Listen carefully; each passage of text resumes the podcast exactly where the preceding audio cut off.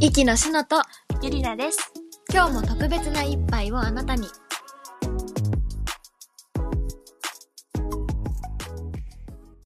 やっほーやっ皆さんお元気ですおか元気ですか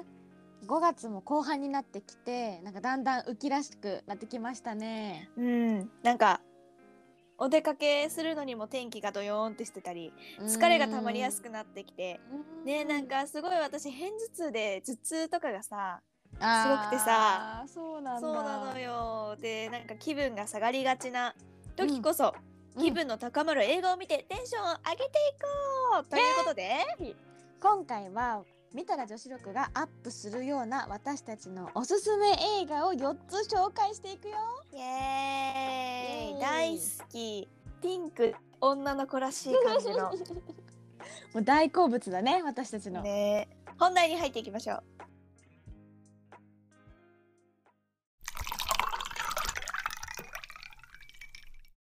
では早速一つ目2つ一目つは目の映画はキューティーブロンドですイエイエーイーイイエーイねまさにあのさっき話してたピンクの女の子のみたい なそうだねがぴったりですねもうピンクピンクピンクだよね最初から最後まで本当にピンクだよねねえ目がチカチカしちゃうまあ、ざっとあらすじ簡単にうん陽気な天然ブロンドの美人の女子大生のエル・ウッズが主人公で、はい政治家志望の恋人からプロポーズを期待していたが議員の妻としてふさわしくないと別れ話を切り出されましたで、うん彼女は一年復帰して猛勉強の末彼と同じ超難関のロースクールハーバードに入学するっていうのがあらすじです。はいこれねなんか見た目がピンクですごい可愛いし、うんなんか、主人公のエルとか周りのお友達とかが着てる洋服もすっごい可愛くておしゃれで、いやあの見た目にねすごいあの凝ってて目がいけがちなんだけどストーリーもすごい面白いんだよね。面白いよねこれね、うん普通にあのまあこれから見る人のためにあのいろいろ言えないけどすごいスカッとする。ちゃんとあの気象転結があるからうん最後のオチもちゃんとついてて面白いよね、うん、スカッとするしなんかあ私も頑張ろうってなるああそうそうそうそう前向きな気持ちになるよね、ねあうのんエルのねファッションが本当に可愛くて本当に可愛い もしうん今夜あのキューティーブロンド見たらうん明日の私の私服めっちゃピンクになり そうすぐ影響されちゃうから確かに確かうにん確かに、なんかやっぱこう身につけたくなるよねねピンクのものとかを、え、はいキューティーブロンドまずめちゃくちゃおすすめの映画おすすそめの1でしたですはい2つ目はバーレスクですはい来ました、これ知ってる人結構多い気がする。そうねなんかバーレスク、割と知名度はありそうなイメージ、んうん。まああらすじを説明しますと、はいバーレスクラウンジそれはセクシーなダンサーたちがゴージャスなショーを繰り広げる大人のためのエンターテインメントクラブ、まあ、しかしかつての盛り上がりを誇ったそのクラブも経営難に陥ってしまい新たなスターの登場を待ち望んでいたところ、歌手になることを夢見るアリはでロサンゼルスを目指してそのバーレスクに入るっていうお話です。そうね私この映画あの一番好きなんだよねこの世の中の映画の中でわかる本当にいいよねこれうん、本当にいい。な何なんだろうねやっぱそのうん自分が体験することのできない環境だからちょっと憧れを抱くのかな確かに。あのキューティーブロンドはなんかちょっと自分たちと近いというか大学生のそうだ感じね。だけど、これはもう一変変わって大人の世界でうん、結構お色気系というかあのセクシーな感じが多いから非現実的で夢見ちゃう感じのお話かな。そうだね。なんかキューティーブロンドはさ、うんまあさっきしのも言ってくれたように、自分たちと近い存在で、あ、可愛いって感じじゃん。うんだけど、バーレスクはどっちかっていうと、可愛いっていうよりかは憧れって感じな気がする。確かにうん憧れのが強いね。憧れるし、まあ、なんといってもあの主演がクリスティーナ・アリゲラですからねいやもう歌が完璧なんですよね。やーばい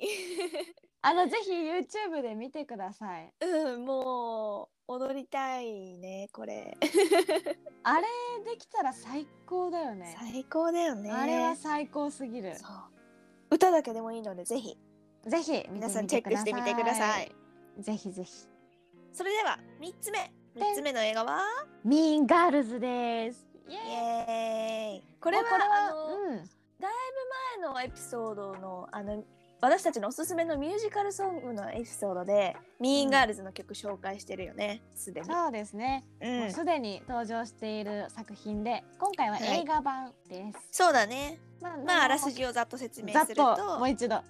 アいフリカで学校に通わず育った少女が母国アメリカに戻り高校生になります。で勝手が分からず戸惑っていたところをはみ出し者の2人に助けられ打ち解けていき彼女はだんだんこう目立っていた女子グループに加わるがやがてそのリーダー格の生徒と元恋人に接近して女の戦いが勃発するっていううんお話です。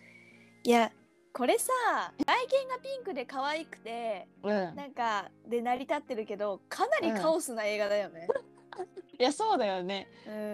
ん、なかなかそのビジュアルで保たれてる感はあるよねあるこれあのそうそうそうあのビジュアルなかったらもう相当なカオス映画だと思バチバチねうね確かに確かにうんこれもなんといってもやっぱそのピンクの世界観とかだよね、そうだねだしその登場人物たちのなんかうん思い切った行動がスカッとする、確かにその海外ならでは、日本うんう人んうんの感覚とはやっぱちょっといい意味で違うようなそ考うだねえ方の子たちが多いよね。なんかこれはちっちゃいことでうんなんか悩んでる時とかに見てスカッとした いわかる、確かに、うんあのちっぽけだなっていうのをこう自分に分からせるために見るみたいなそうね。 うんうんうんうんわかるわかる。でもこのはい映画も、あのキューティーブロンドと同じで見た後にあの必ずピンクのものを身につけたくなる、そうだねあるある。あのどっちかって言ったらキューティーブロンドよりもピンクが強いかも。そうね。なんか、うんキューティーブロンドはなんかキラキラそうだね。ラメみたいな感じで、うんうんこっちはもうなんかピンク直線ピンク。とりあえずピンクみたいなそ薄いピンクもあり濃いピンクもありう そうそうそう。って感じ。わかる。いやーね。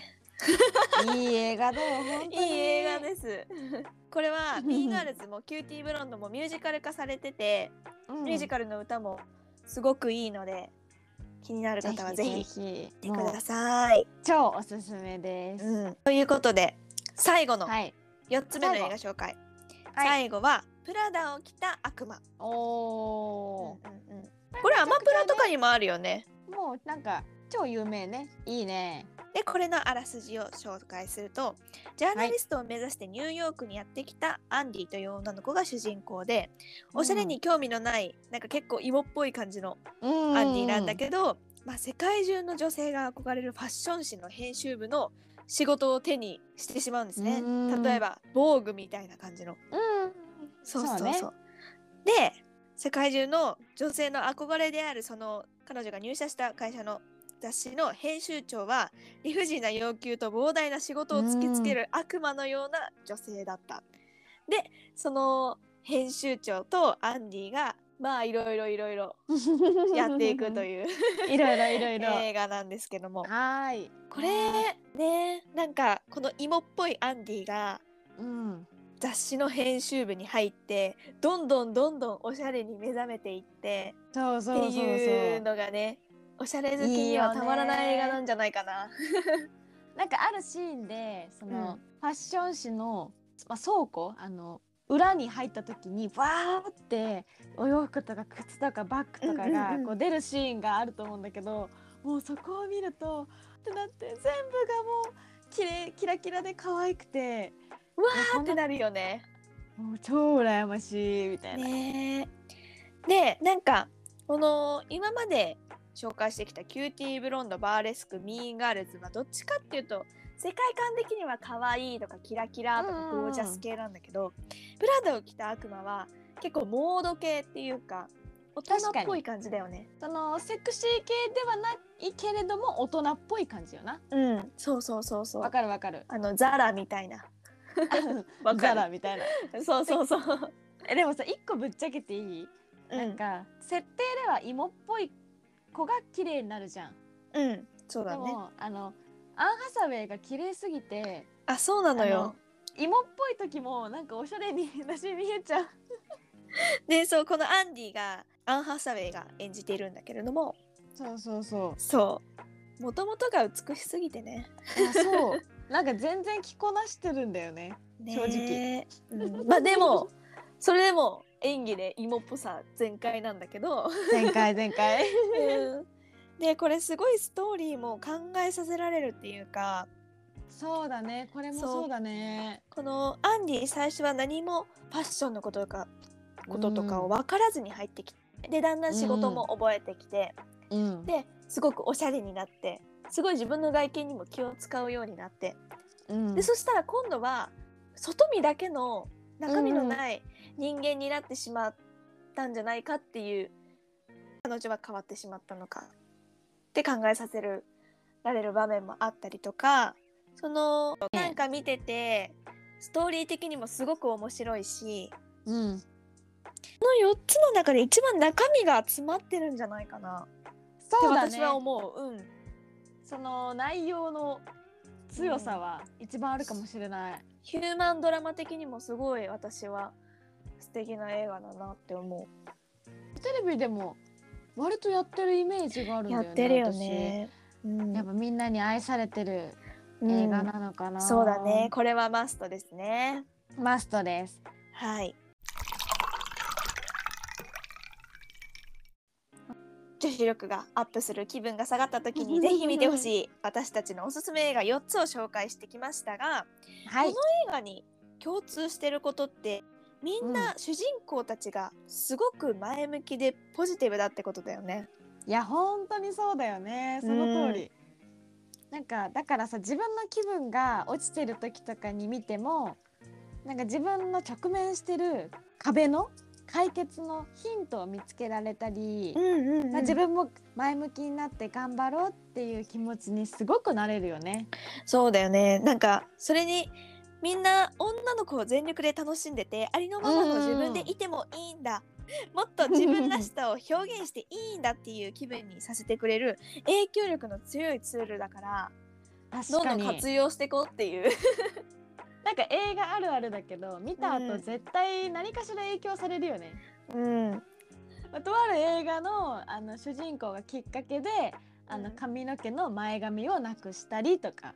あの、あーなるほどねまあ髪型をちょっと三つ編みをするとかなんかそういうのにんうんうんうん影響されたことはあるかな。なるほどねいやでもさうんその映画によって何か自分が影響されたりとかそれはシノが言った、あの前髪を切るとか服を変えるとかそういうのでうんもありだし、内面的にサポートされたりとか、